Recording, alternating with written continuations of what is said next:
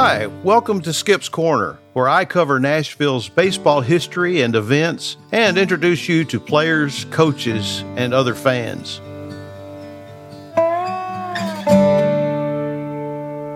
Amateur area baseball had flourished since the Civil War was over, and the Nashvilles was the premier local team.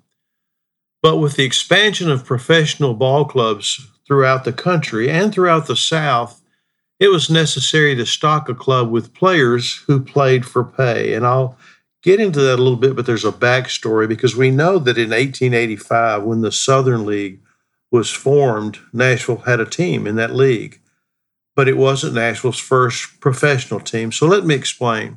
Paying players moved a team one step closer to winning championships, which up to that time had been mythical, such as the champions of Nashville or the champions of Tennessee, with no bearing on anything except for proper boasting at the local tavern and in newsprint. But as professional baseball was growing, challenges to the championship caliber teams would necessitate an upgrade in the roster. The only way to compete was to pay, which in theory was to improve the quality of play. The Cincinnati Baseball Club, also known as the Cincinnati Red Stockings, fielded the first known openly professional team in 1869 and played its first game against an opposing club on May the 4th.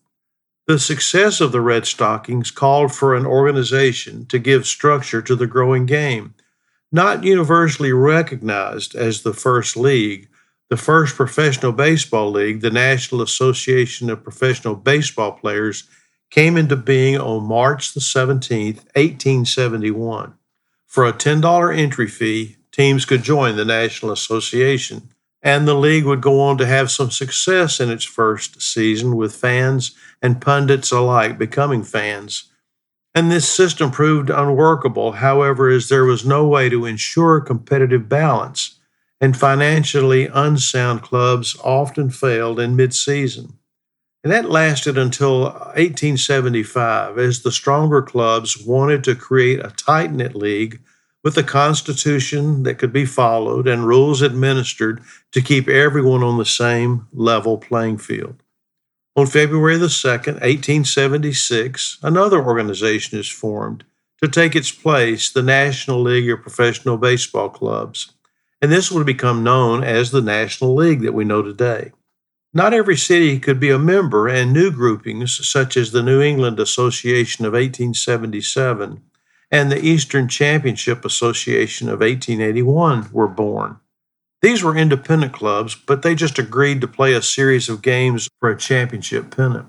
But the first true minor league is usually considered to be the Northwestern League, which stayed around for two years, 1883 and 1884. As there were moves to organize leagues across the country, news came to the attention of those who were considering forming a Southern League that Nashville wanted to be a part. It was anticipated that the league would begin playing in 1885 and Nashville would have its first professional baseball team, but not so fast. An article in the Nashville Daily American on October the 9th, 1884, described a professional baseball team for Nashville, the first for the city, before the new Southern League would begin play. And this was what the article said.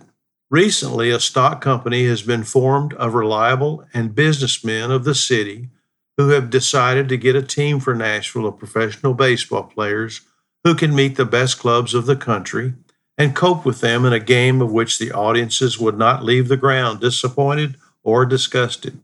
On Monday of this week, it went on to say, the stock company had a meeting, decided definitely to get such a team, and immediately sent Mr. Will C. Bryan, whose baseball record is familiar to all who know of baseball in the city, to Cincinnati to consummate arrangements with players with whom he has for some time been in correspondence. At the same time, the stockholders decided to call the club the American Baseball Nine, which bears that name in honor of the daily newspaper, the Nashville Daily American. Mr. Bryan was also elected manager of the new club and instructed to hire first class material, regardless of cost. So we have Will Bryan heading up this new venture, and he's off to engage the services of players and schedule a game with a top quality club to introduce their brand of the game to Nashville spectators. He engaged the Cincinnati Unions to visit Nashville right away and had a game scheduled for Friday, October the 10th. The Unions, also known as the Outlaw Reds, their owner was Justus Thorner, who had previously owned the Red Stockings, played in the Union Association, and that 12 team league included the St. Louis Maroons, the Milwaukee Brewers, the Kansas City Cowboys, and Wilmington Quicksteps. Considering that Nashville held potential as a Union League member for 1885, Thorner agreed to take his club south, and on that October the 10th, the first professional game for a Nashville ball club took place at the fairgrounds. Bryan secured players for the new ball club from a distance away, and the newspaper gave detail about each one. The American club, it said, is composed of the following material Baker, the pitcher, is from Springfield, where he has made a very fine record. Lang, the catcher, was for a while one of the crack battery of the Atlantas, but left them for a more prominent position. Collins, who holds first base, is taken from the Louisvilles. Bryan, who is well known to Nashvillians, will play on second base. Recius, one of the most widely known players in the country, has been engaged from the Trentons and will play third base. Myers of the Portsmouth Blue will play in the position of shortstop. Rue, the left fielder, comes from the Springfield Club, and Hungier in center from the St. Louis Club, and Hellman in right from the Terre Hautes. Now, noting the local club had not practiced together beforehand, the American reported an audience of between 1,250 and 1,500 persons watched them lose to the visitors by a score of 6 to 3. The Unions had to score three runs in the eighth inning and two in the ninth to secure the win after falling behind 3 to 1. The game took an hour and 45 minutes to complete and game rules included seven balls required to give a batter his base and fouls being out on first bounce. The next day's game was not a close one. Nashville scored two runs in the eighth inning, but they lost 11 to 2. With no announcement about Nashville's chances in the Union Association, another club, the Georgetowns, concluded the Americans' three game homestand by winning over the locals 4 to 1. Losing three games gave reason for Nashville to reorganize its roster, and added to the lineup were new players who would become the Americans' first team in the newly formed Southern League for 1885. Joining Will Bryan and Norm Baker would be Charles Marr, Ollie Beard, and Billy Crowell of the Evansvilles. Potential games were announced in the American to conclude the 1884 exhibition season. Georgetown's on October the 19th, Cincinnati's of the American Association October the 26th and 27th. Dayton, champions of the Ohio State League, November 2nd and 3rd. Kansas City Unions, November the 22nd and 23rd. And Louisville, November the 29th and 30th. The article concludes with the high expectations to be met by the new professionals in saying the national public may expect some excellent baseball continues but excellent Union Association baseball would not be seen by Nashville fans. On January the 15th, 1885, at a scheduled Union Association meeting in Milwaukee, only the Milwaukee and Kansas City franchises showed up, and the league was promptly disbanded.